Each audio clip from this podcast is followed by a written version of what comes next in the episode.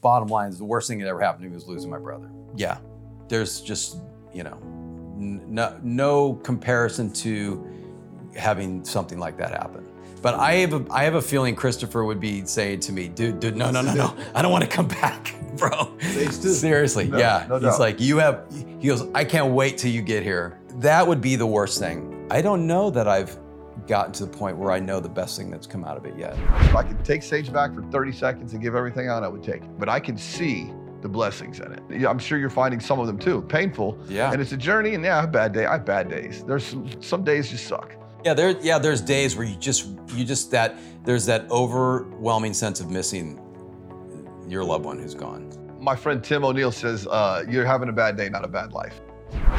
Welcome to the Good Grief Good God Show, episode 18, part 2, hosted by Grammy nominee and Emmy award winning hit songwriter of 15 top 10 songs, including 9 number ones, Brad Warren of the Warren Brothers. Join Brad during season 1 monthly on the first and third Tuesdays on your favorite audio platform or in video on YouTube for raw, honest conversation about surviving things that suck. For today's episode, Brad welcomes actor, director, and writer Eric Close.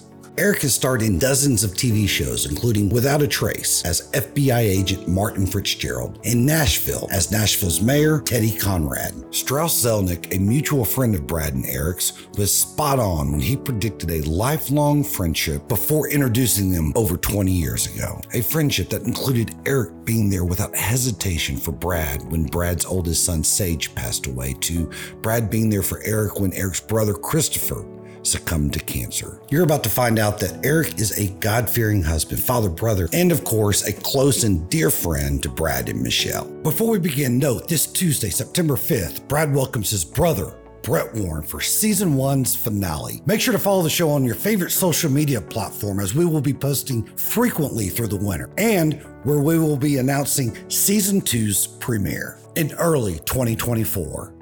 I'm producer Matt Pivito. To learn more about today's guest, Brad, and the show, check the description where you'll also find clickable links to connect to the show on social media and to visit goodgriefgoodgodshow.com. Lastly, if you'd like to help support the show, hit that like and subscribe button and leave us a comment or a five star review. On the behalf of Brad's wife, Michelle, and segment producer and guest booker, Lisa Bolt, thank you for tuning in. The Good Grief, Good God show is brought to you in loving memory of Sage Michael Warren. So, um, we I, I forgot to give you. I have a quote for everyone. This is a quote from Ewan McGregor. Um, it's just on. Have you ever seen those shows, Long Way Round, where he just rides a motorcycle across the universe? Yeah, I didn't. I didn't see him because I, I figured if I watched him, I'd be so like envious that I'd it would make me depressed. We would. We, you and I would be taking some motorcycle Yeah, journey. We were I not want to prepared be for doing at all. that Yeah, show. it's so cool. Anyway, he had a quote in that show that I wrote down a long time ago, and it uh, the quote is "Interruptions are the journey," and uh, I always feel like you and your brothers had to give credit to your parents, or whatever, but you literally never got so focused on the end that you weren't enjoying. I feel like you're you're in the moment more than most people that I, and that's a family thing. I think probably the idea that that your mother is not from here or something, but you guys are so like, oh, I was studying in Spain. In my family, if someone was studying in Spain, we took out a billboard on the interstate because they had someone a Warren had made it to Spain. You know, um, and it's just nonchalantly like you guys just have gone out and experienced the whole world, and and I feel like that interruptions have been the journey. That's a that's a really cool quote. I'm gonna have to. I'm gonna write that down. I have a I have on my phone. I have I have a like in my notes quotes. I've got hundreds of them. Yeah. It's interesting. Uh, So, uh, real quick. So, I think it comes from both sides of my family. One is, you know, my family, like most of us, come from immigrants. My mine more recently because my mom escaped Hungary in 1956 when the Hungarians revolted against the communists. Um, and then there was this, you know, Hungarian Revolution in '56, and that's when my mom and her parents were able to escape. My dad, immigrants from England and Germany, came over and kind of found their way into farming and then into Indiana. But my dad, at five years old, knew he wanted to be a doctor, and he knew he didn't want to stay in a small little town in Indiana. Okay, that just was him. He got into Boy Scouts. He had a cool uncle, this guy Uncle Leroy, who like took him to California when he was a kid to go to the Boy Scouts jamboree, and they were just. And so my dad already had this wanderlust, this sense of just wanting to get out and experience the world. And so my dad, you know, was a, a real hands-on dad, always there for us. As busy as he was with his career as a surgeon, he never let that take away from his being a dad. So he made our soccer games, he made our plays, he was always there. I don't know how he did. He just was that's the kind of dad he was. And he is. I mean, he's still that. Yeah. I mean, my dad's still in the gym at 83 and working four days a week. I don't even work four days a week. know, I know, I don't either. I only work four days a month now, so it's it's all good though. So um, anyway, he um, so he instilled in us the sense of adventure. They took us camping, and I know I know Michelle loves camping. No, so no, it's like so camping, traveling, sailing. I mean, we grew up. My brothers and I grew up. We were exposed to so many different things, crazy things, and fun uh, across the board. We've just had a, a pretty wild life. My mom uh, grew up in Hungary till she so she was uh, 13 when she escaped.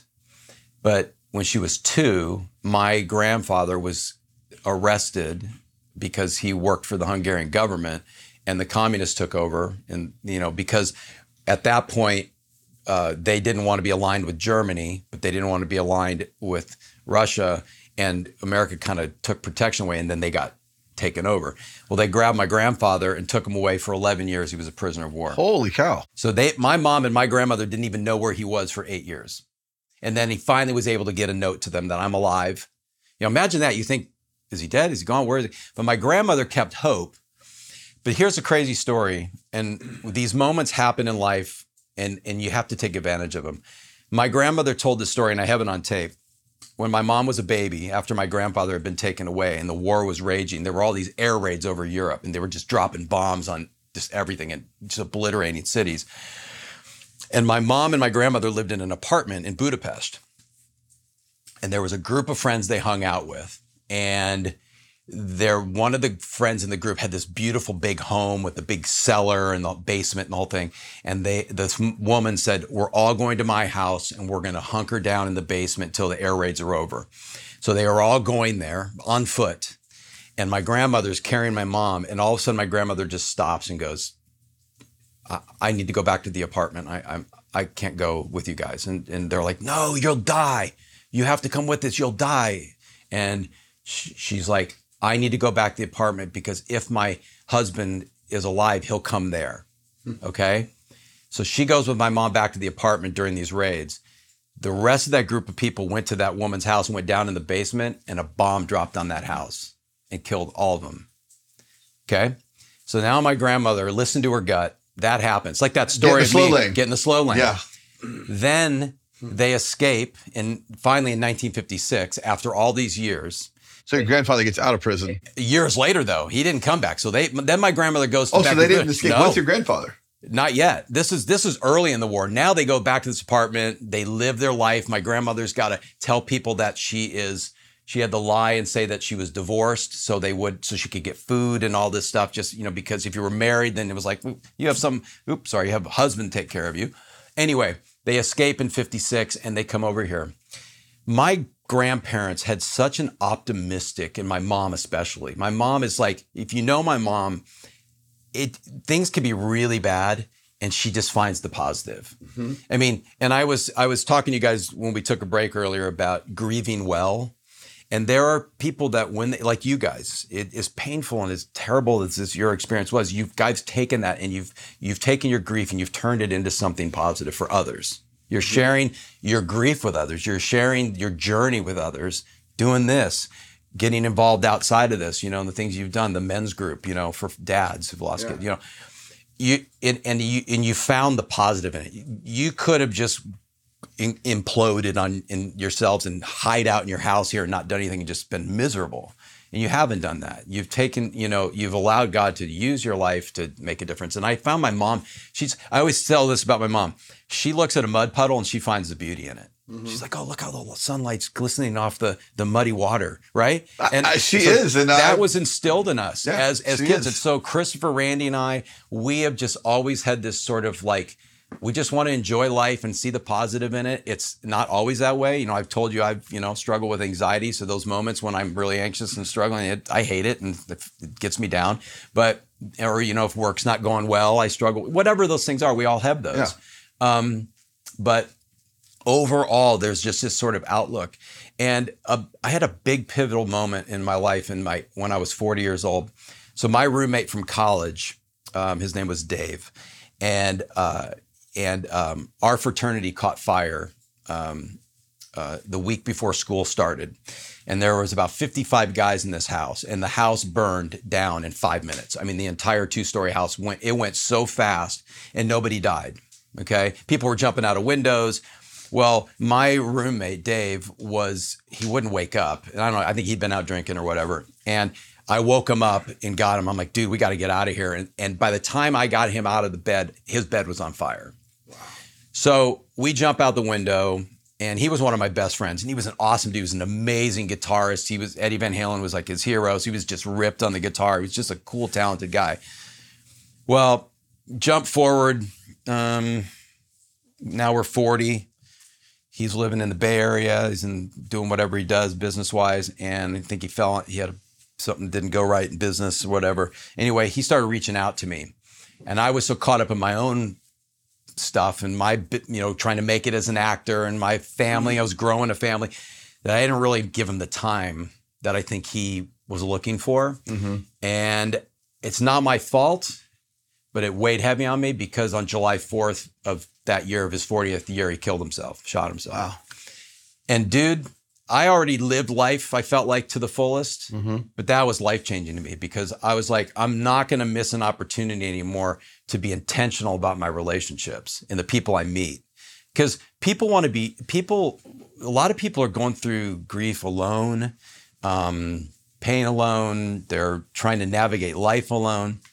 And man, community is so important and just being being you know what it feels like when someone acknowledges you or just pays attention to you like uh, here's something it's- a simplest thing is a smile like if some we were in the airport i was got, i got off the plane when i landed here in nashville two nights ago and the girl sitting next to me looks at me and she goes do I watch you on Nashville? She goes, she goes, I'm watching that show right now. You're on, you're on Nashville. And I go, yeah, I am. And then she's like, oh my God, that's so cool. So we chat a little bit.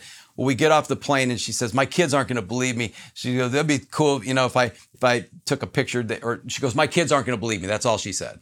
Well, she meets up with her group and her husband and they're walking along and I'm almost out of the security out into the baggage claim. And I turn around and I go, hey, I, I don't want to be presumptuous, but if you want to grab a pic to, you know, she goes, so would you kind, do? She goes, would you yeah, do that? yeah. And I'm thinking, you know, it doesn't benefit me at all, but that moment, it's amazing how it can change a person's just how they feel. Now she's going to go home and go, "Hey, look, I met this guy and he was cool and we hung out and he was great, whatever." And it just, as opposed to me just saying, I could have been like, "Yeah, you know, I don't take pictures with people. I don't do." Yeah, you know, oh, you yeah. get that. Like people, like, "Yeah, don't bother me" or whatever it is. I'm just, it doesn't take a lot of effort to just be cool and to give a little change bit of time. somebody's day. It does. Totally. Like, oh, I'm so I'm so exhausted with the fact that you know who I am. This is a really Most people don't, so it's like, yeah yeah. Well, Yeah, I mean, like- well, actually, you know, it's funny. You're you're a famous guy. You don't ever act like you never bring it up, but you, I mean, you're on like television shows, especially like Without a Trace was like I felt like everyone watched that. Yeah, now a whole new generation is watching that show. Is it So like, really? I'll, I'll meet kids. They'll go, "Yeah, when I was little, my parents wouldn't let me watch your show, but now I can watch it because I'm 20 something." I'm like, "Boy, am I getting old?" You know, it's Yeah, like, yeah. But it's how cool is that? Like, you know, I'll get a residual check from a show that I did 25, 30 years ago, and I'm like, "Nice." You know, That's pretty good. Five cents, That's but pretty it's, good. I was gonna say, it's- it's we get five- residual five checks from songs we residual wrote check. 25 years Costs ago. Costs more to send the, the residual check than the, the residual check. Like they were. don't have to send it unless it's more than the stamp or something, so Yeah. it'll build up and get like the 86 cents when they send it. But that is something you you start conversations. We were in Florida and we're in line at the coffee shop down the street from my house, and you're literally starting like a full conversation with someone, and it's not. Some people, it's nice when anyone does it, but some people do it like they- they're doing an experiment or a class project. You know, let me let me talk to the commoner, whatever it might be. You literally seem to be interested in everyone and their story, and and that makes you and your brothers, but specifically you, because I've been around a lot, and and your parents, you just you really are in the moment. You don't you're not looking past someone to see if there's someone more interesting you should be talking to. You're like in that moment, and you find the uh, the intense part of the story in everyone's story because there is a great part of everyone's story. They might not be great at orating it. They might not have a platform like being an actor or a musician to stand on to tell it, but everyone has a great story. Um, Oh, if you've made it, 10 years in this life, there's a story. I mean, there's, and, and you take, you take the time to, to hear that from people and it's cool. I think you give, um, young actor permission to be a Christian, who, and I, I don't even want to use the word Christian like as in the fundamental tunnel that we have. I mean, like a good man, it's a God fearing, loving man. It's a good father and a husband. Um, and every time you do something like that, you're given permission for some young actor to go, yeah, I actually don't have to be a piece of shit to be a successful actor. Yeah. Although or, sometimes or it a total disaster. Yeah, right? yeah, right. You know, you can be you could be good at what you do. I mean, look, we all have our we all have our stuff, our flaws, our you know, you can use that in your work. Um, and uh, you know, for me, where my faith comes into play in my work is when I'm on set. It's like, how do I? What's important to me is how I interact with the people I work with. It's, I mean, I want to do a good job with my work. Okay. But I'm acting, I'm playing. Sometimes I play some, like that movie you referenced, you know, Stranger Beside Me. I played like a rapist Navy guy. You know, it was a true story about this crazy guy who's going around, you know, it was awful. But to dive into that character, um, you know, as a man of faith was, I like that. I love that, that challenge. Or Travis Tanner on Suits. I mean, that guy's an asshole and I Yeah. love it. He's Yeah. fun. He's misunderstood, I should say. Yeah. But I love it. But when I'm interacting with people on set, it's again, it, it comes back to that thing where everybody matters. Everybody matters. The the PA who's running coffee, they want to be the director next year. They want to be something. They're not. They don't want to run coffee the rest of their career in Hollywood. And they might be the Yeah. director next year. Yeah, They might, and and you want to encourage them, and you want them to make to make them feel validated. I've had some really cool as when I'm directing. I've had some really cool suggestions come from someone who's the coffee runner, who they kind of go, uh, I don't know, maybe I'm not supposed to speak up, but have you ever thought of this angle? And I'm like, that's the best idea I've heard all day, dude. It's like right on, yeah, yeah. Yeah. Come on, the rest of you, you know, it's like, Yeah. but it's it's like I just want people to. I think it empowers people to want to, you know, succeed and and be courageous because it's it's an insecure business. I mean, you're especially for actors, you're out front and center. I mean, your face is up there, and I have to return to something you said early about uh, the you- you- in the school play you memorized everybody's line because uh, Brett and I had breakfast with Garrett Hedlund the other day. You know, um, do you know Garrett? yeah, But- been and to there's you the actor. yeah. So I um, think we had I think we had breakfast at like Waffle House or something. Pro- probably. Uh, but uh, he was talking about memor. I'm like, how do how do you just how do you memorize the whole script? And he's got this thing where he writes it all out and doesn't. And I, I just think it's it literally has to be some sort of um, genetic thing where you're you can look at something and know you can memorize that because. I don't know that that would ever, ever work for me. You could hold a gun to my head. I think you'd have to give me every line as it came in the conversation. Well, it's a certain part of your brain though that like some people will memorize stuff and they'll remember it the rest of their life. Okay. That takes repetition over years. So like I have some Bible chapters my mom made me memorize that I could bust out for you right now. right. But I can't remember. I could memorize a script. But my scripts, I don't remember. I remember lines. Like if there's, I, like I remember lines from plays I did 30 years ago. really. Because oh yeah, because they're great lines. The whole script, the the the, the monologues I had, I couldn't. No, I, I can't remember. Because think about it. Every day you go to work, I mean, the, soap opera people work on soap operas big time because you're doing an entire episode in one day, a full script. So they have dialogue and tons of dialogue. It's crazy. I don't know that I could do it now, you know. But the next day they have to learn a whole new script. So you just got to delete So, that information. Yeah, so you it's learn like a it. cell phone. You got a certain amount of room. Delete Yeah, that, and you yeah. put the new information. I'm always impressed with people who will like pull out some big giant monologue or speech that they've remembered from 20, 30 years ago. And, uh, you know, like the Gettysburg Address, and they like just lay it on you. You're like, wow. So, I, it's impressive. It's impressive. We, we we wrote with George Clinton once, George, George P Funk, George Clinton, you know, and, and um, he by the way, he would probably be okay with me saying this, but at the, at the time, because he's great now. I saw him a few years ago in Hawaii, and he looks awesome. But he was he was like smoking crack in our office, and it was crazy. And he's an old man, and uh, he busted out this rap monologue thing. that 10 minutes long. We filmed it, you know, about Wow. our Blackberries, you know, long ago. And it was brilliant. I'm like, oh my God, how can you remember that? That, you know, that high, it's just certain people's brains. Um, that's one of the most impressive, it's probably more impressive things that an That actor does. But to me, yeah. to be able to just memorize, like you just memorize everyone's script. I think we have certain, I never told my kids, you can do anything you want. That's not true.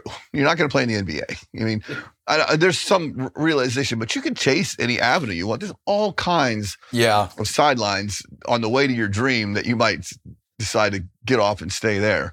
Um, it- yeah, it's it's a, it's a it's a unique business, and I mean what you do and what I do is different as it is. There's a relatability between it where you're like, oh, and I think the coming us growing. It's funny because we, you were certainly more accomplished when we met, uh, and and and still are. No, no, no, But- no. I came to see you guys split. Remember, you guys did the acoustic set. You guys were. I, I got to go to the You set the Without a Trace and sit in the trailers and all, and look at your expensive suits and spend all day doing like two lines. I'm like, God, this is a lot of patience. Yeah, You it's, know, you know, it's one of the things I like about be, that that I have that I guess if you want to call it a gift to learn or I mean to memorize lines stuff like that. Where it suited me really well is just recalling moments and conversations that I've had in my life. So I'll run into somebody that I haven't seen for it could be 10 years. And I'll go, hey, do you remember when we were talking about that thing and that you, you said this such and and they go, How do you remember that? I'm like, I don't know. I You just- got recall. Like, literally, literally, I will remember conversations. I'll remember like moments of things that happened. I mean, crazy little details that, uh, like my friend who I had dinner with last night. I remember exactly where I met him over 30 years ago. We were talking last night, like, dude, we became friends over 30 years ago. And I said, I remember you were sitting in, your little kitchen in in Manhattan Beach. You were reading the LA Times. You had a cup of coffee, and I sat down and I talked to you. I was going on a rock climbing trip, and you were you. And I remember thinking, th- I remember thinking, God, this guy's like.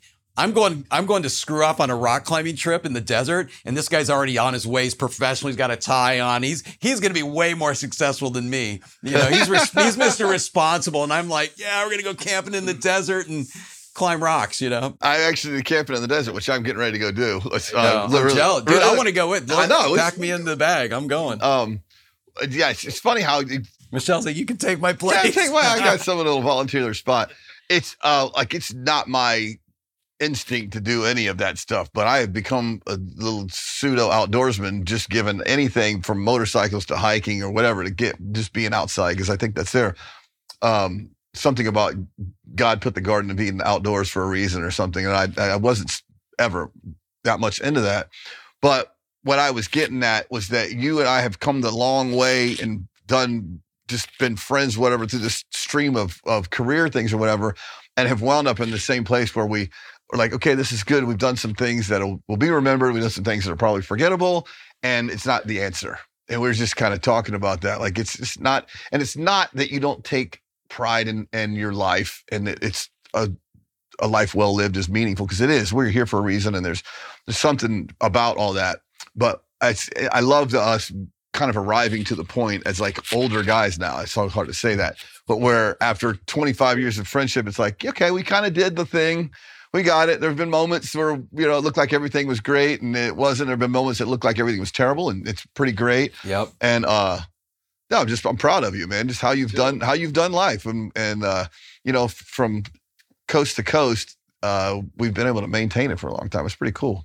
You know, yeah, it is true. We we're very fortunate, man. And uh, I'll, look, you and I know you'll agree with this. We got great wives, incredibly, no- no incredibly supportive, um, encouraging. You know, and uh, we're, we we are a couple lucky dudes to have the the ladies in our life that we have. Yeah, you I don't think I would even be alive, to be honest. I would have um, Yeah, without without mine. pretty amazing, right? You Yeah. and that's, um, you know, you said something earlier about, uh, I think you were you you were talking about how you know when life's going so great, you think, um, you know, I, I think the comment you made was, yeah, you kind of like nothing can go wrong, right? You know that, that you, it's like it's perfect right now. Yeah. and that's that was kind of a lesson I learned too. Is I just thought, you know, hey, as long as I'm a good Christian boy and do all right, you know, every life's going to be,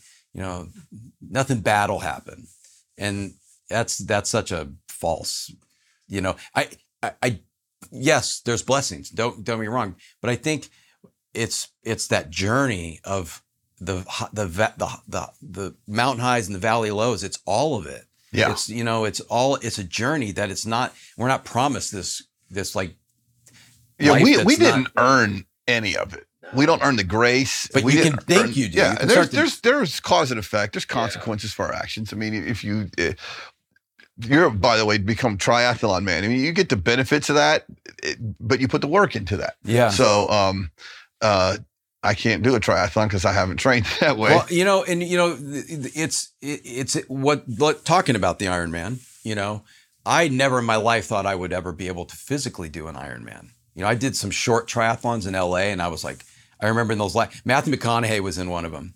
Yeah. The dude's a stud, right? I mean, just bottom line. And I remember I I got out of the water, um, and he was ahead of me, and and he that dude's ripped. He's just he's like you know he's just like an Adonis. Anyway, so McConaughey gets on his bike and uh, takes off, and um, oh, I'm sorry, I got out of the water ahead of him. I'm sorry, that was it. I remember I was out of the water ahead of him, and I got He's on not my that bike. much of an Adonis. Yeah, yeah, no, no, but it's different. So I got on my bike and I took off, and I was ahead of him. Okay, and then I'm riding up this hill, and he just comes when he just, just blows by me. This dude, and I got into the running portion of that, and I was on my way out. He was already on his way back. I mean, he was just cooking. I was like, that dude's he's a fit. And I was huffing and puffing on a four mile run. The entire race was, I mean, maybe 20 miles total or 25 miles. An Ironman is uh, 140.6. Okay. And when my brother was uh, dying, I was living here in Nashville and I just had no energy to work out. I felt like all my energy was just dedicated to being there with him and maybe I'd go for a hike on the trails that he loved to hike in and stuff like that. But when I got back home after he passed, one of my best friends is uh, has done an Ironman a few times. And he kind of just brought it up one day saying, because I had said, man, I got to get back in shape. I'm the heaviest I've ever been. And, you know, I'm just haven't been putting any time in. And I like, I like physical exercise. And so he said to me, um, why don't you train with me? Maybe do this half Ironman in Salem, Oregon. I'm like, 70 miles, dude? Like, really? He goes, you can do it. You can do it. I'm like, all right, well, listen, how about I do this? I'll just, I'll just train with you a little bit. I'll do some of the swim and I'm not a good swimmer, so you know I can surf, but when there's nothing holding me afloat, it's I'm not great, you know. And I said I'll, I'll give it a go, and then if I like it, maybe I'll consider it. So we go to the pool, and I remember we start swimming. I get down one length, 25 meters, and I'm coming back, and I stop in the middle pool. I'm like, oh my, and I'm like, oh, I put my foot feet down on the bottom, I'm like, man, I'm gonna feel like I'm gonna drown. I mean, it was just brutal, and I thought I was going to drown to three feet of water at the Y before. Yes, yeah. yeah. but I was like, I'm going to stick with this. And so I kept doing, we would ride outdoors and we live in Bend, Oregon, which is like outdoor mecca. It's a blast. Yeah. So I just started getting into it and I started committing. And then one day I'm like, you know what, dude, I'm going to commit to the race. I'm going to commit. Let's do it. So I signed up and I got into the training program and I'm like, I'm going to commit to this deal. And Brad, I can tell you, I can get in the pool now and I can swim in an hour and a half, full hour and a half, full out the whole time. You're kidding. I mean, it's just the endurance and the repetition of doing it. I enjoy it. And, but I needed that. I needed that in my life at that time when I was going from losing, you know, not only a brother, but a best friend. yeah. You know, I mean, we did everything together. So it, it was a big, a big hole there. And, and I think God just is like, you, you have a lot of, you're an endurance guy Yeah. and I discovered that. I'm like, because I'm you love to lift weights, and I've told you this that I, it's hard for me. Weightlifting. I was going to give you something- crap about not coming to work out this morning as we were until I realized at some point you're going to try to take me on a run. And I'm like, I'm not even Yeah. giving him crap. And 'cause I, I'm think weightlifting is important, and I've got to you know Yeah, get yeah. that more into my life. But I know that that endurance stuff that's my jam. Yeah. And whatever it is, physical exercise is the best antidepressant. And I don't just mean like No, it's better. Than, It is. yeah, It's been proven, awesome. and, I, and I, I've read enough to be just common sense. I know my head because for one thing, I work out every day, so I, just, I need to take one day like to kind of rest my head or my body. So Sundays, I try not to work out. I'm depressed by the end of the day. Yeah, I hate it. So I try to do something like a, a yoga or something I don't ever do, or or, Yeah. or hike or something, because I literally it it affects your body, but it affects your brain. And that's so important, man. I mean, it's it's that is the best. You can take all the therapy you want. You can take all the pills you want. It doesn't matter.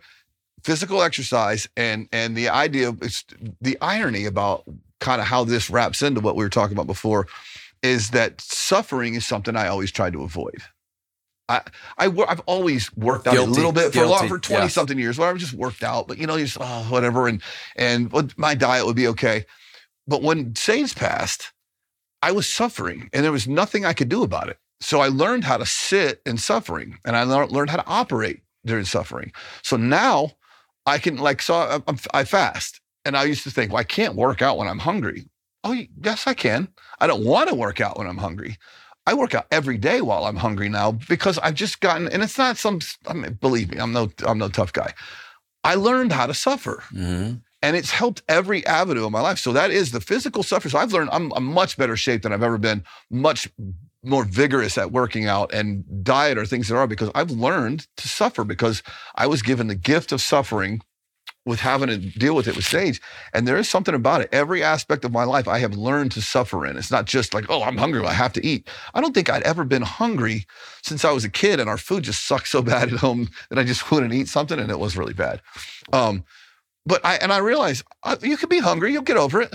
It's cool. It's just be hungry for a few hours, and it's kind of it's a gift to go along with. with oh, I can work out until I feel like I'm going to pass out. It's kind of a cool feeling. The cold showers, the I mean, all of it. I'm doing all of it because the idea that I can get comfortable being uncomfortable actually leads me to being comfortable more of the time because you are not going to avoid the pain. And that, that happens with us, not just with our bodies, but in our lives. It's the pain is coming. If you haven't lost anyone or you haven't had a big event, God bless you. It's coming. And maybe it's you. Hey, we suffer all the time. E- even if you if you ever had the flu, yeah, It's it brutal. sucks. Yeah. it is awful. Yeah. I mean, when you get it, you think I'm this. It's oh, it's just the worst. It hits you like a ton of bricks. That's suffering. Yeah. Um, Yeah. You know, uh, Have you ever heartbroken in high school? yeah. That's suffering. Oh yeah. I mean, I remember a girlfriend broke up with me. I was I was gutted. It was so painful. I mean, it was like one of the most painful things I ever went through in my life. I was just like It's wrecked. funny now. Yeah, yeah. But it wasn't funny. I was wrecked, man. My heart was broken. It was painful, you know, but good came out of it. Look, I ended up meeting Carrie. I was going to say, if God knows what he's doing with that, then he knows what he's doing with your brother, with my son. And uh, it's harder with as you get older and the, things are more meaningful. But if I could trust him that the girl that you weren't supposed to be with in high school that broke your heart was okay and that we would laugh about Yeah. it now, that one day over there, I'm going to be like, oh, you really do what you were doing. Thank you for that. And I have seen, I mean, I, I, I wouldn't, if I could take Sage back for 30 seconds and give everything out, I would take it. So I'm not spiritually arrived at that thing, but I can see the blessings in it. Yeah. And I, you, you'll, you'll, I mean, I'm sure you're finding some of them too, painful. Yeah. And it's a journey. And yeah, I have bad day. I have bad days. There's some, some days just suck. Yeah, there yeah, there's days where you just you just that there's that overwhelming sense of missing uh, your loved one who's gone. My friend Tim O'Neill says, uh, you're having a bad day, not a bad life. Yeah. You know what I mean? Or maybe even just a bad moment. And, and that's, that's, that's super true. Sometimes I go, hey, this day is just going to be kind of thick. And then you wake up like on a day like today and, and, and uh, Nashville occasionally will give you that perfect weather. And it was like, I've, I've been recovering from this sinus infection. And I told Michelle, I said, it's almost worth getting sick to feel so much better when you, when you get well. Yeah. And that's kind of how we know we're having joy. Maybe that's why sorrow and joy are connected because we don't really know what joy is until we've had some. And look, God understands suffering. He understands joy. I mean, there, you know, Jesus suffered. Specifically, what I'm going through, I, I can't look Yeah. at God and go, well, you don't know how this feels. I'm like, oh, wait. Well, and and and, and the, some people may completely disagree with me on this, but I have thought about the fact that I I I don't uh, say that I think I know this. There are people, and let me make sure I'm clear on what I'm saying here. There are people who physically have suffered worse than Jesus did when he died on the cross. Sure, physically, Sure, for longer periods of burn time. victims. Sure. My brother Yeah. suffered pain for Years. years, Yeah. like debilitating, debilitating pain. I mean, the stuff that I saw him, or like I said, a burn victim or a whatever. The pain he endured, nothing compares. The the spiritual pain that he endured when he took it all on. The rejection behalf. of the people that he literally was dying and for. Yeah. every sin you can ever imagine. The the what Hitler did, what these Jeffrey Dahmers, the whoever. Jeffrey Epstein. By the way, don't Yeah, name your yeah. kid Jeffrey. Yeah, yeah, exactly. It's just bad. Odds are. yeah, I know it's pretty yeah. bad. Sorry, sorry, all Jeffries, Yeah. but it's like, Just call yourself Jeff. but think about that. That was the real suffering. Yeah. and we can't even understand it. We can't even comprehend that. And but he understands our pain. He understands our suffering. And I don't look, I think there's, like you said, there's something that's wired into this world that we're in that involves suffering. Look to childbirth, man. I mean, they talk about it in the Bible that, you know, woman's like scream. I've watched it. You have. It's, and then all of a sudden, it's second it's over, it's like joy.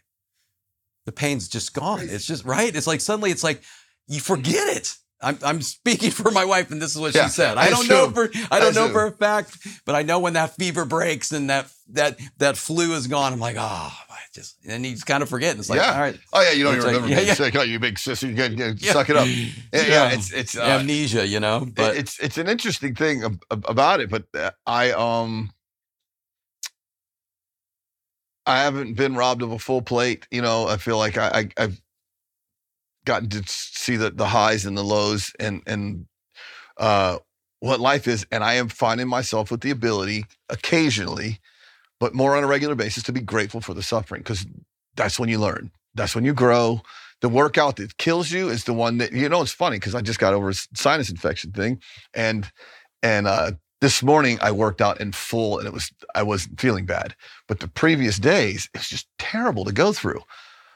But I just did it anyway, and it's just something I wasn't capable for. And it's the same thing spiritually and emotionally for me. Those days that I do not feel like getting on my knees or whatever it might be, I don't want to surrender to you today, God. And I think He's cool with us questioning and being mad. Mm-hmm. But one of the things the the reasons that I've widened my view of as I've gotten closer to God, I've I see less of the rules that I grew up in being as crucial because the last thing he said was, you know, forgive them. They don't know what they're doing. So literally, I want you to forgive the guy's literally driving the nails at me. He's looking for a reason to include us and mm-hmm. all the good things that he wants. They're coming there.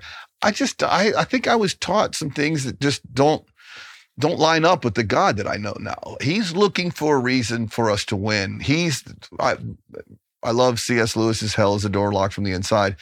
I don't know what's there, but I trust him. I do trust him.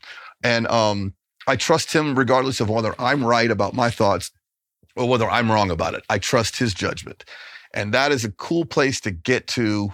It took some extreme circumstances, but I'm not like leaning on my own understanding because I don't understand. But Yeah. I, I, but I believe he does, and I believe I'm going to get there. That's, I mean, that's a gift. Do do you? I mean, would you agree that there is value in rules and boundaries? I mean, Sure. Yeah. I mean, right there. It's schematic, like okay, let's just say the the rule of like we're talking. If if we eat better and work out, I'm going to feel better. Right. So there are great. If you're moral and you don't cheat on your wife and cheat on your taxes, you're not going to get divorced and go to jail. You know what I'm saying? So there, the the rules. People know that, still do it.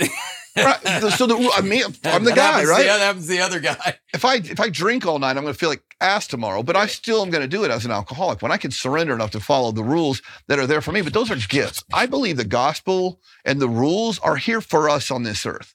I don't so much believe that the rules are what God's going to love us because we followed them. I think He went, "You want to have a good life? Do this." Yeah. And so I we think do there's that. benefit to certain things that God has said. I think he he looks at our.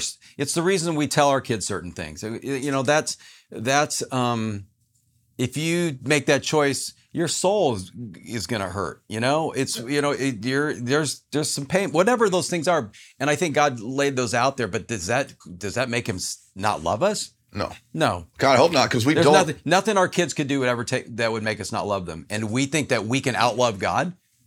That's, that's exactly. If if he loves me anywhere near what I love Sage, that he's looking for any way for us to be together. Anyway. And and and eventually, and I'll I'll take, you know, when when Sage passed, I Michelle and I are just sitting on the bed and and I said, if we thought we were gonna miss the next 30 or 40 years with him, but we knew we were gaining eternity, would would that be worth it? I'm like, yeah, of course it would. so if you have that kind of mind, and I, I kind of hate when we, the Christian terms because I grew up with them and I was Yeah. beat up with them, kingdom minded or kingdom minded, Yeah. But it's pretty accurate. Kingdom minded, um, and I, I'm going to cuss and say kingdom minded, so it keeps me from feeling like I'm using this, you know. But the truth is that that kingdom mindedness causes me to want to. So I want to do better things now. Far from perfect, far from perfect. Not saying that it is, but I, I don't want the the bad things in me, the things that I used to want to. Nothing wrong with it's that, not the, the you know the desires of your God will give you the desires of your heart. It's not that He gives you what you want. I believe He changes the desi- desire. Um, and so, yes, I do believe that the rules are there for us. And if you follow the Ten Commandments and you were an atheist, you're going to have a better life. Because if you don't cheat, steal, kill, there's there's benefits to that, and there's obviously detriments to to doing those things that it warns against. Um, but I don't think it affects God's love for us. It may affect our love for God. Yeah. I mean, look, look at our look at our world. I mean, the less rules you have, it, the more chaotic and confused it gets. I, I, I think, and and there's a balance. You know, I uh, the what I strongly believe is that love, even love, is bigger than the rules. Yeah. Okay, because so often we don't love people and make the rule more important than the love. Yeah. Totally. Okay, it's it's it's like I have several friends who've lost kids, and the the the consistent thing they all say is, "I wish I hadn't been so tough on them." Mm-hmm. You know, and I, I I don't know if you ever said that to me, but it's I think about the things that I have given my kids crap about, and that I get all stressed out about, and and I'm like, and and I think, why am I making such a big deal about that? Why? I haven't oriented it exactly like that, but I do say the most important thing to me is that he knew how much we loved him. Yeah, that's what I'm saying. So that's close enough to what you're saying because I do believe that whatever sacrifices that we try to give when we try to give him tough love were tougher on me than they were on him. Like, you know what I mean? That Yeah, yeah. Whatever things we had, you want to give your kids everything. I had to hold back from giving them everything if I thought it was good for them. Right. And I think the same thing for for God. He wants to give us blessing, but we can we can screw that up by going, "No, I'm not going to be able to handle that. Don't give me success, or I will certainly screw it up. Yeah, it's like the lotto winners who just like, you know. I mean, what's highest rate of depression and suicide and whatever amongst any group of people I, I read somewhere is like lottery winners. Man, there's nothing worse than than money you didn't earn. Yeah, there's there is a there's a big responsibility. So what is that? There, to to those who much are given, much is required. It's a big responsibility, and it can, and if you if you lose your perspective, it can really it can really mess you up. Yeah, the Peter principle's out there. Every, envying, I, I we were talking about it before, but you know, uh, Jim Carrey said, "I wish everyone get, had the chance to be rich and famous so they could understand that it's not the, the point." And and uh, that is the truth. Like, it's it, there is no magic wand where this stuff doesn't go. And if we share it and and dissipate it to the point where we're you know able to function in society, good for us. But there's there's no there's no such thing as no pain. Um, we're gonna have it. One hundred percent. Did I? I saw this the other day. I just kind of blew me away. You talking about Jim Carrey? So I don't know if you remember four or five years ago, there was this false missile scare in Hawaii.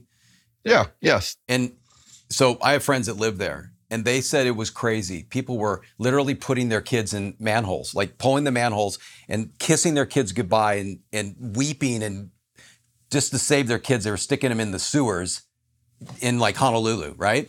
My friend's daughter, uh, it's a great buddy of mine. He and his wife are asleep. His daughter comes in and wakes him up and goes, Mom, Dad, there's some sort of alarm on the phone that's saying there's an emergency. And they kind of wake up and they look and and and they're like, "Oh wow, it says there's a missile coming." They just prayed and they said, "Okay, God, we're probably going to be if this is real, we're going to be with you in no time." And Jim Carrey, I just watched a video. Jim Carrey was in Hawaii and his assistant called him and was freaking out. She goes, "15 minutes and it's over." And he's like, "What?" And she tells him what's happening. And he goes, "Well, there's no way we have enough time to get to get together for me to get in my car and for us all to get and he- get to the plane, right?" Yeah. He says, "We're going to die on the road." So he went out on the lanai of his where he was staying, and he said, and I just started listing everything I was grateful for. Jim Carrey, and I was like, dude, I go, that's awesome. I mean, that perspective to just. Truth is, I he's wanna- learned a lot because I I know for a fact that that guy's had his own suffering. Sure.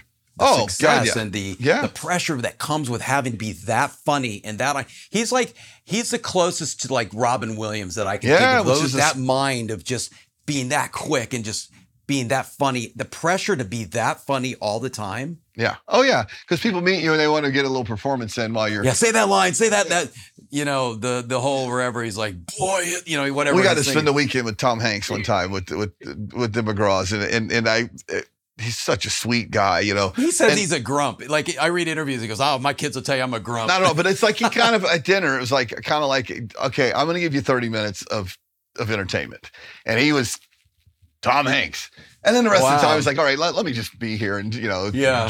Whatever he was doing, hanging out. But it was like it. It's he kind of waited until dinner, and then he kind of was super funny for about 30 minutes. But I would love to be that. I think I am, by the way. I think like how my brothers is um who you know very very well. Um, we're so much alike, and then we're so different in some ways. And he's a little bit of a prepper. He's got a lot of guns and ammo. He's got some astronaut food in the attic. You know, he's he definitely would last a month or so longer than me. He's got the some- bunker. He's got the. He's uh he's prepared, and um we just kind of laugh about it. I said, man, I kind of feel like like I think it was Kevin Hart told his kids that look, man, if this, if the shit hits the fan, we're probably gonna die. like I told my boys, I'm like, hey, we don't we have some guns. We can stop one intruder. Um, we don't really hunt. We don't really fish. We don't really know what we're doing on the outside. I don't have any Uh-huh. astronaut food in the garage. If the shit hits the fan, I love you guys. I'll see you in heaven. We're probably gonna. We're probably not gonna make it. And I think that's. I'm at peace with that. I'm Same- at peace with here. with the. You know, I'm a, we talk about money. Uh, you know, I'm a, I'm a frugal guy, and I've planned pretty well and whatever. And that used to just destroy me to think that the government could just push one button and all my my savings or little retirement that I've set up could disappear. And I've come to the point where I'm I'm at peace with the idea that this is this is if you read Revelations and believe it at all, it's not going to really end all that smoothly. So whenever the generation is that, gets to experience whatever they get to experience, um, I want to be at peace with whatever it is. And if I get the call, I want to go sit out on the on the deck and list the things I'm grateful for. Um, so much better of a way to go out than ah freaking out. Um, the pandemic, I feel that with, with Sage because he he died during the pandemic at a time where we couldn't go to AA meetings. He was going regularly and we were good, and he couldn't go. My biggest regret, period, is that I let that pandemic affect my behavior. I stayed in. I told him to come stay with us, or invited him to come stay with us, but told him that if he didn't, then he we needed to, you know. I mean, by the that was that part was over by the time that he passed. He came, he he wound up being here, but for a couple weeks there, that was just that time. I will never, I will never let anything like that affect my behavior again.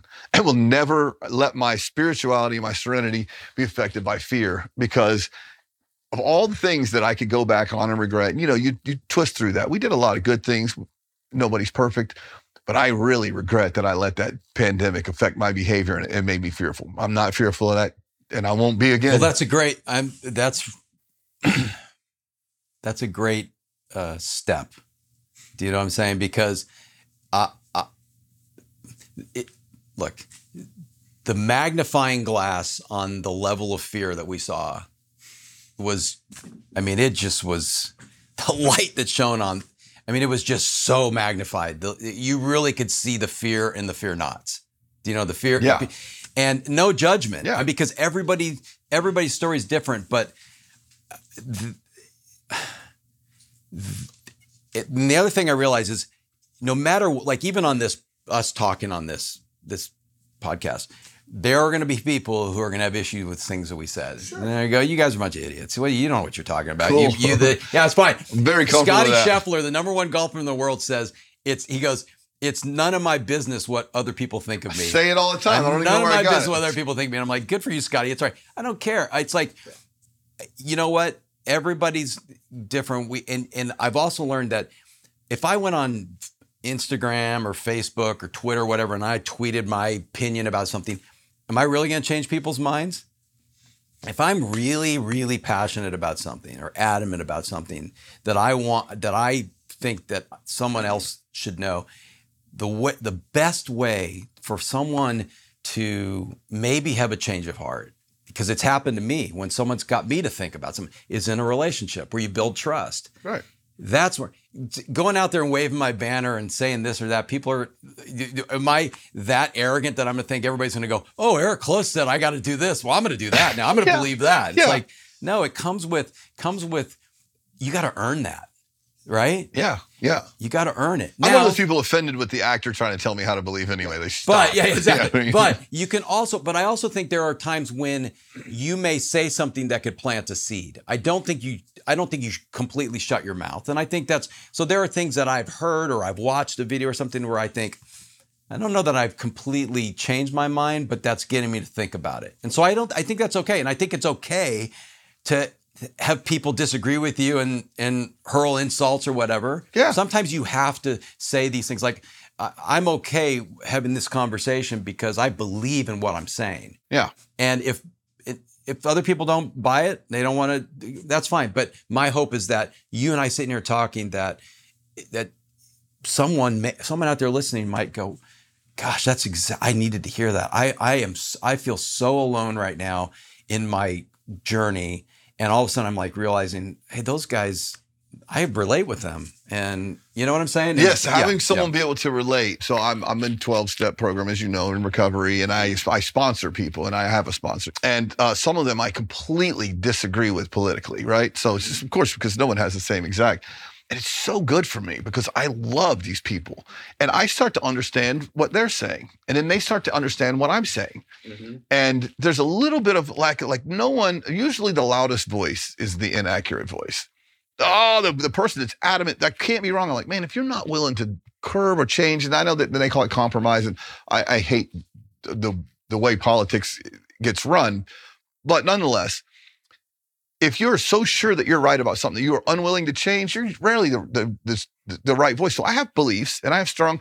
I was raised thinking the death penalty was absolutely necessary and moral and godly and whatever. I do not agree with that anymore. I don't agree with the death penalty. because of your experience and the relationships you've made doing the prison ministry, right? Exactly. So I, I have relationships with people on death row now. And it's very different when you personalize that person. And I think it can be the same thing if, if, if you, uh, uh, you're feeling about a convicted felon. And when you depersonalize things, it's very easy for us to, to nope, this is the rule. That's it. No, no changing. And I'm not saying that I'm right. I'm just saying that I'm willing to change and learn and let God do with me what he needs to do to make my heart there, to try to be there in the best way for the most people. And that stringent, like heavy handed, uh, heavy handed thing. And at the same time, I'm still a rebellious jackass. And I was not getting a vaccine just based on rebellion. Like just the fact that you're telling me to do it, that I have to, I'm out. Good for you. Um, Yeah. that's just but that uh, so the I think I said earlier when we were talking in the kitchen, like our our all of our good characteristics or our, our bad characteristics are our good ones gone awry. You know, we've let them go haywire, and um, so I think my mom always told me I was rebellious. I I wanted long hair since I was like three, and uh, you know, she's like, "You're just rebellious," and and I am, and I think sometimes it's a good thing, and then sometimes it's a bad thing. You kind of alluded to it earlier, you know, about being like an example to because a lot of a lot of young actors come from you know what people call the flyover states or you know whatever. Um, Bible you know, Belt. I got married in a flyover state. My wife's from Kansas, so you know it's like it, and the, I love the people, and you know I'm I've got roots in Indiana and Michigan. These are Yeah, um, good people all across the country, and um, they come to Hollywood with dreams of, you know, being in the entertainment business, being an actor. They did drama in high school, or they went to college and got their whatever it is. They roll out there, and they've they've, and I don't even want to use the word conservative. They just they they grew up in a Christian home. They they believe in those ideals of you know loving your neighbor and turning the other cheek or whatever those things that Jesus talked about. You know, given the if a guy asks you to walk a mile with him, go two miles. If I mean, I love the story of the Good Samaritan. You know, the last guy you think is going to stop for the the Jewish guy who's on the side of the road, you think the the Levite and the priest they're going to stop and help their own. No, it's the guy that the the guy laying on the road hates. my like, life experience makes that story not at all surprising. yeah, by the way. I I'm love sure that. yours sto- too. I Yeah, love that story, and I can't tell you how many times where, I mean, I've been I've been humbled by my attitude towards people that are different than me. There's been time, you know, this current generation kind of confuses me a little bit. Some of the things that, you know, Oh, yeah. that's that are that are dominating the conversation, and I don't want to seem like I'm Mr. Accepting. I think this generation's a bunch of lazy little pricks. it's great. But I, I'm also getting old. but there's a lot of but there's also a lot of there's also a lot of brokenness and confusion and and uh, in that brokenness there's a lot of broken relationships and a lot of the younger generation man they're just searching for they're, they're they, they don't have a father in their life whatever it is and just searching for some sort of to to be known and to be validated and i can either go god these guys are just knuckleheads, or I can be like, I don't get it. I don't get your thing, but I'm going to be loving to you. So in in Hollywood, what what what role does that play? Like there's a there's, there's Clint Eastwood and there's you and there's like three other people that how, uh, not not even I'm not even forget politically because I'm I'm a libertarian. if I'm Yeah. being honest with Politics forget are not something I'm- politically, but just being like a Christian guy. Uh, you ever You know, I think you- where is it direct or is it an underlying thing? I mean, it's there. Yeah. So for me, um, I'm not. Uh, I don't try to like hit people over. I don't go out of my way just to for everybody. Totally I, not. You know, everybody I meet that I'm just me. That's right. I I just for me that is. I believe that I made a choice to to believe in Jesus, to follow Jesus, that His Holy Spirit lives in my life and guides me. I don't always listen, and I make I make I, look. I said it earlier. When I go on a set or something, I go, God, just guide me. The words that come out of my mouth, how I conduct myself, how I treat other people on set. I want to be respectful. I don't always get it right, um, and you know, I think a lot of people ask me, well, how do you, I've, and especially in the church, you know, sometimes you, you can get really judged by, if you're an actor, it's like, how could you go into that den, you know, the, the pit of vipers? And, and I'm like, you know, that's just where I've been called. Yeah. I've been called there. I don't know. I, people could say the same thing. I heard someone say the other day, like, oh, Satan's the, the, the God of music. And, and I'm like, Mm, I don't think so. I think that's music is such a an influence in a positive way for so many people that you know you can't you know Brett and I actually wrote this song, but I, it's I have had this title for years, but it was I've seen the devil in church and God in a bar, you know, and and uh, that I know I know I'm kind of unorthodox in my presentation of faith anyway, but I it's just so real now and so, and I use the word generic, but it's I don't mean that in a bad way. I mean in a positive way. This this generic because it's not so like we're, we're even within the de- denominations, the Presbyterians, when here you can drink and here you can't drink and here you got to. All of them. If if you're a Baptist, which I was raised a Baptist, and I love Baptist, whatever, and you think the Mormons have some crazy beliefs, they think you have some crazy beliefs. And if you're Catholic and you think the Presbyterians are a little weird, if you're Presbyterian, you think the same thing. Somebody's wrong about a lot of this. I'm just wiped most of that away. Um, and therefore, it, it it feels more. I can bring up God in any situation without feeling bad. The reason I felt like, because I used to feel guilty because I would kind of not want to talk about it, it's because it comes with so much judgmental religion, or it did for me. Came with so much judgmental religion, I didn't know how to talk about it without feeling like I was performing. And now I naturally, when God enters the situation and it's time for me to bring him up, I don't hesitate. I don't care who I'm with. I don't hesitate because it's so natural and it's so non-denominational and non-dogmatic. It's very real, and I'm grateful for that piece of of uh, experience that I can do that. And that probably is you've never been the guy that I hear him, and you're a light in in Hollywood, not a you know diving into the pit of vipers, whatever. I mean, everyone's got their their uh, their version of of what everyone else should be doing. And I mean, I think you've been great for Hollywood. Yeah, and listen, man, I there's certain projects that I I avoid. Um, I love looking at everything. I love reading everything, and and and look, people will formulate their own opinions. I I had a friend of mine who I worked with before who didn't send me a script because he goes, "Oh, I know you're religious, and I didn't think you'd want to do." it. And I'm like, dude, send me everything. I want. Yeah. I love everything you write. I want to look at your script. Let me make that choice. Let me decide. Don't decide for me because you think, oh, he's he's a religious guy. He won't do that. Um, I for me, because again, you can't please everybody. Okay, it's just you. I, man, you can work on Mister Rogers and someone have an issue with something. You know what I'm saying? It's like Puppets are yeah, sinners. Yeah, yeah, exactly. Whatever. You just there's always gonna be something. So for me, I um I always look at a, a script. Like take Breaking Bad for example.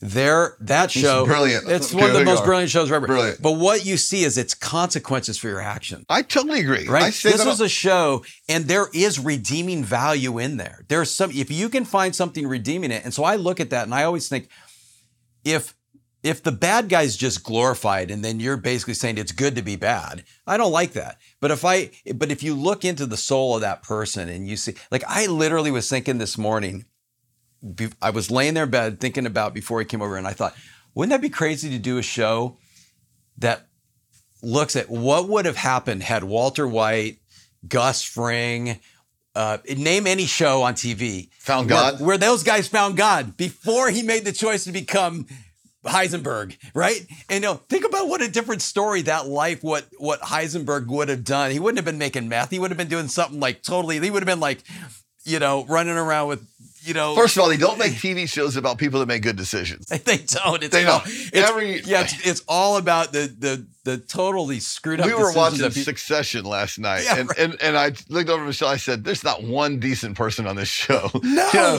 they're just TV people are a mess." And, and Maybe I'll this, maybe it makes people feel better about themselves. it's that. I wonder if that's it. They're like, And at then- least I'm not Walter White. You Yeah. know? It's Here's the thing about Breaking Bad. It's funny that you brought that up. Yeah. I think Breaking Bad is the ultimate long form series watch that that is the frog in the boiling water. It's just little by little by little by little, and you don't don't jump out. And I'm like, yeah, start with the good decision early. You don't get to the bad one. But anyway, I find a lot of spirituality in Breaking Bad. I know I would never tell my mom to watch it or anything. right. It's a great show. Um, and, and somebody's got a problem with that. Somebody has a problem with everything. Uh, you're, I've gone from well, you can't please everyone to you can't really please anyone. Yeah, and if so you're the the- person that's yeah. going to be offended, I've gonna, str- I, I think a lot of us struggle with that because especially if you're a people pleaser and you want people to like you. My job is for some reason, for whatever reason, I I just truly believe I was I was this was my calling to be in this business to tell stories and and and then my job is just to love who to love the people that God puts in front of me. That's my job. My my father-in-law, I'll tell you a quick story. My father-in-law's got cancer, okay? And he goes to this treatment once a week to get shots and blood stuff and his medicine or whatever. And there was this dude in there, this and my father-in-law just saw him one day in there and he's like, I just think God's telling me to go over and talk to that guy. So my father-in-law goes over and he goes, Hey, I'm Sam. And, and the guy goes, I'm Top Cat. And my and my father-in-law goes, well, nice to meet you, Top Cat. And so kind of struck up a conversation. Then they saw each other the next week, and then eventually they started getting to know each other. It's like, hey, let's go grab McDonald's. You want to do that? Sure. Yeah, we'll do that. So they go. They developed this friendship over the last two or three years. Oh. Top Cat was a college level elite basketball player, got a full ride scholarship, and then found out he could make better money dealing drugs. Got in now on the street, got busted, went to prison, the whole thing, got out, and his life, his life took a totally different course and had maybe he stayed with it and went the basketball route and the whole thing. Okay. My father-in-law and that dude became dear friends, and Top Cat just died. Hmm. And my father-in-law is gutted about it. But you know what I'm saying? It's like he just said, my father-in-law has this saying, especially since he found out he had cancer 12 years ago, whatever. He goes, I'm just going to love whoever God puts in front of me. yes, And right? Isn't that a, isn't that, pretty simple. it is. It's pretty simple. Yeah. It's not easy, but it's pretty simple. It's not easy because a lot of times the people that God puts in front of us, we don't really like or don't agree with what they're, especially in this day and age with politics and all that. There's people that, oh. and and so I've just always tell people, hey, we may disagree on political stuff. I still love you, and let's. There's so much more about our relationship about whether who, you know, what we think of these. I'm not losing any more friends over politics. I'm not doing it. And I'll tell you this: I even maybe not that long ago, I would have been offended with someone who cussed and talked about God in the same paragraph. And so I was someone who I just have a dirty mouth. Sorry, mom. Um, I, I was someone who would cuss. But so here's what I did. Instead of, I just wouldn't talk about God because I'm like, well, I, I know I'm going to cuss, so I'm not going to talk about God because then that person will think I'm hypocritical. Yeah, That's, what a terrible just uh, a conclusion to come to for that. Oh, here's how to fix that. Just don't talk about God. I, I am I am not no longer offended with almost anything. And I yeah, love the person in front of you. And by the way, if it's easy, then it's then anyone I. I love that Bible verse where Jesus goes, hey. Before you worry about the speck of sawdust in your brother's eye, take care of the log in your own eye. I like it's funny doing this podcast. I've got Yeah. emails for like, thank you for the thank you. For one of my great friends, uh, I won't mention, but it said, thank you for the mild profanity because it literally humanizes this thing. It- It's gaudy, God present, not churchy. I got to the point where I went, wait a minute, I know a lot of believers that do swear. And I go, is it really like, is God gonna not welcome We're more worried to- about it than he is. I know, Guaranteed. yeah, man. We're more worried about the it than he things that we put our attention in, and that we really we we can really hurt people by our judgments. Um, I've been, you know, I've hurt people with my judgments, and I've been hurt by being judged. Absolutely, me too. and And, I might be hurting people with profanity. Judge- just, yeah. yeah. you work on it. Um, okay, so before we go, there's a two part question I ask everybody. Uh-huh. Okay, so uh, uh, what what is the worst thing that's ever happened to you, and what's the best thing that came out of that? Um, well, I mean, the bottom line is the worst thing that ever happened to me was losing my brother. No, no question. That has been the, uh, yeah. There's just you know, n- no no comparison to having something like that happen. You know, um, because you know you talked about if you could trade something to have him back. But I have a, I have a feeling Christopher would be saying to me, dude, dude, no, no, no, no, I don't want to come back, bro. Stage two. Seriously, No, yeah. no He's doubt. like, you have. He goes, I can't wait till you get here. Believe me. So that would be the worst thing. I, I think that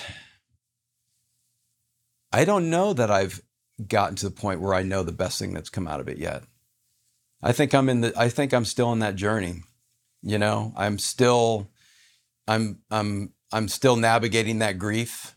Um, uh, it's definitely it's definitely given me a different perspective on what's important. I will I'll say that's a good thing. You know, even and I said I'm, I'm intentional about friendships. I'm even more intentional about those friendships. Yeah, Even you came a long way to do this today. You know, yeah, and yeah, but I love you, and Yeah. I, you know, you know, I would be here. yeah, Um, I, I love you there's too. man. no Yeah. distance. Um, uh, I think it. I, I wanted to be careful sounding cliche, like oh, it's made me closer to God. Um, I I talk to God a lot. I you know, um, so definitely, but you know, I feel like I've been close to God for a long time and walking with Him a lot, and Him putting up with me. But I would say, yeah, to answer that question is the real truth of it is I'm still learning, and I I don't know if I have like a real specific answer on that. Worst thing is losing my brother, but the best thing to come out of that, um, I don't know what it is yet. You know, I'm grateful for this journey, um, and I think it's why you know we enjoy riding Harleys and stuff. It's just like you know you talked about the pandemic. I and everybody's journey was different, but I was I just want I'm not going to let this, this this thing keep me from living.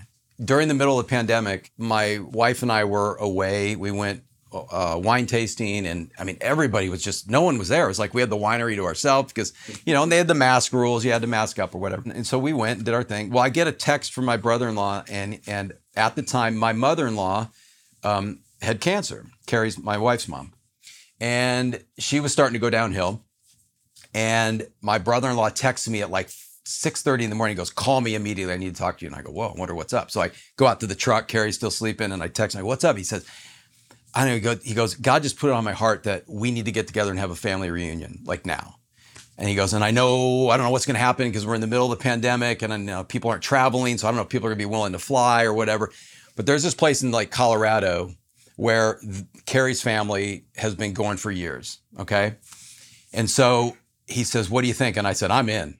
And I know Carrie will be in. Let's figure it out. So we put it out there to the whole family, and everybody goes, Let's do it. Some people weren't comfortable flying, so they go, We'll drive and make the 12, 15 hour drive. And Carrie and I are, We'll fly. So we all go, we rent a house, and we all get there, and we we have this reunion, and we have an amazing time. We hike. My brother-in-law and I are sitting there on the couch one morning, and he goes, hey, I've been thinking about getting baptized. Would you baptize me? And I'm like, really? And he goes, yeah, I would just, I would just, I just think I'm time. It's ready. So we go down to this river, the San Juan River, and we go out and rocks out in the middle of. It was just this perfect spot. And his mom and dad, my my wife's parents, come down and they're sitting there, and his my brother's wife and her and th- their kids, and they're all watching. And I go out there, and I'd never baptized anybody in my life. And I so I I baptize them, and we're just hugging out in the river, and we go back up on the shore, and this guy walks up, and he's just kind of standing there, and he's kind of shaking, and a young kid. And I look, and I, at first I was like, why is this guy like lurking over my shoulder? And so we started up a conversation with him, and he goes, Hey, how's it going, man? That was so cool. And he starts tearing up.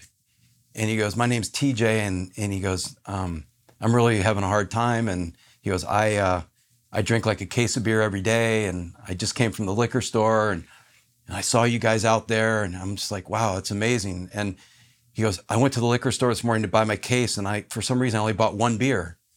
and I just kind of started drinking it. And I, I felt called to go to the river today. And I came down here and I see you guys out there. And he goes, I used to go to church, but I kind of fallen away. And, and he just starts pouring his heart. And I'm like, okay, this is such a God moment because my brother-in-law just got baptized. And so I go, what's your name? He goes, my name's TJ. And I go, hey, TJ, man, it's nice to meet you. And we start talking or saying, and he goes, I want to go back to church and I'm just struggling. And I go, and I said, is there any reason you wouldn't want to just like recommit right now and get baptized? I go, have you ever been baptized? He goes, no, maybe as a baby. And I go, come on, dude, let's go. And he just pulls his shirt off and he's got this cross on. It's an amazing thing. And he goes, yeah, my sister made me this and gave it to me. And we go out and we pray in the middle of the river and I baptize this dude, TJ. and I still pray for that guy today. I don't know what his journey is. I don't know if he's still hitting the case a day or whatever, but it was just like I was in that moment and God showed up. But here's the cap to the story. We have this amazing week that happens. We all go home, we navigate the pandemic and everything. And my wife flies down to Wichita to see her mom for Christmas. And they decorate the tree and they do the whole thing. And it was like beginning of, you know, just right around getting ready for Christmas time.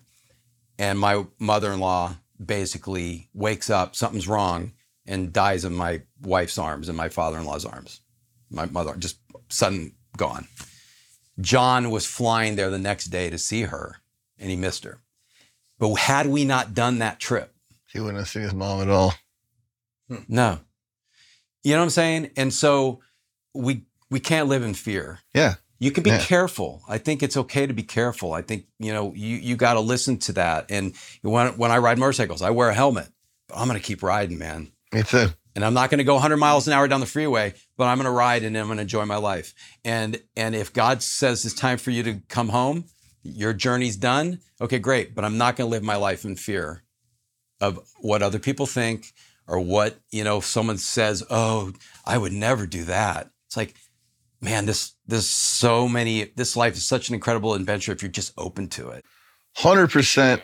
Because uh, when when right before Sage died, before the pandemic and whatever, I was thinking about getting rid of my motorcycle. Oh my God, Nashville's getting crazy with. Actually, Florida, I ride motorcycles down there. There is no helmet line. I don't wear a helmet. I'm ready to. I'm ready to go home to see Jesus. All in all, if if we do the motorcycle wreck, I'm going to come ride with you there, dude. I'm telling you.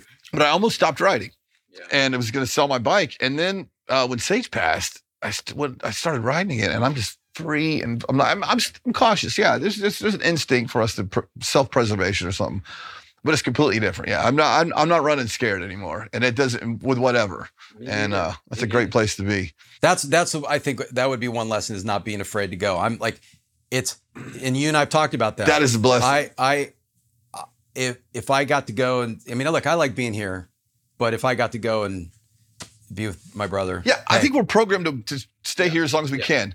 But I've, I've told you this before. I mean, I've, I've been flown all over the world being afraid to fly. I hate fly. I always hate it. you're more afraid of failure, right? Is Yeah, that- well, yeah, thank God. I heard that. That's a Just great. don't care. yeah. Just don't care anymore. It just doesn't. It just doesn't affect me. It don't. I, I mean, whatever's going on there, I'm like, oh, this, this is this would be a cool way to go. It, not being as scared of the result.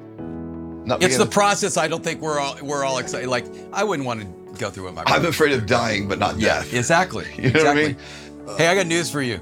100% of us, It's gonna we die. all, we all get to stand before God.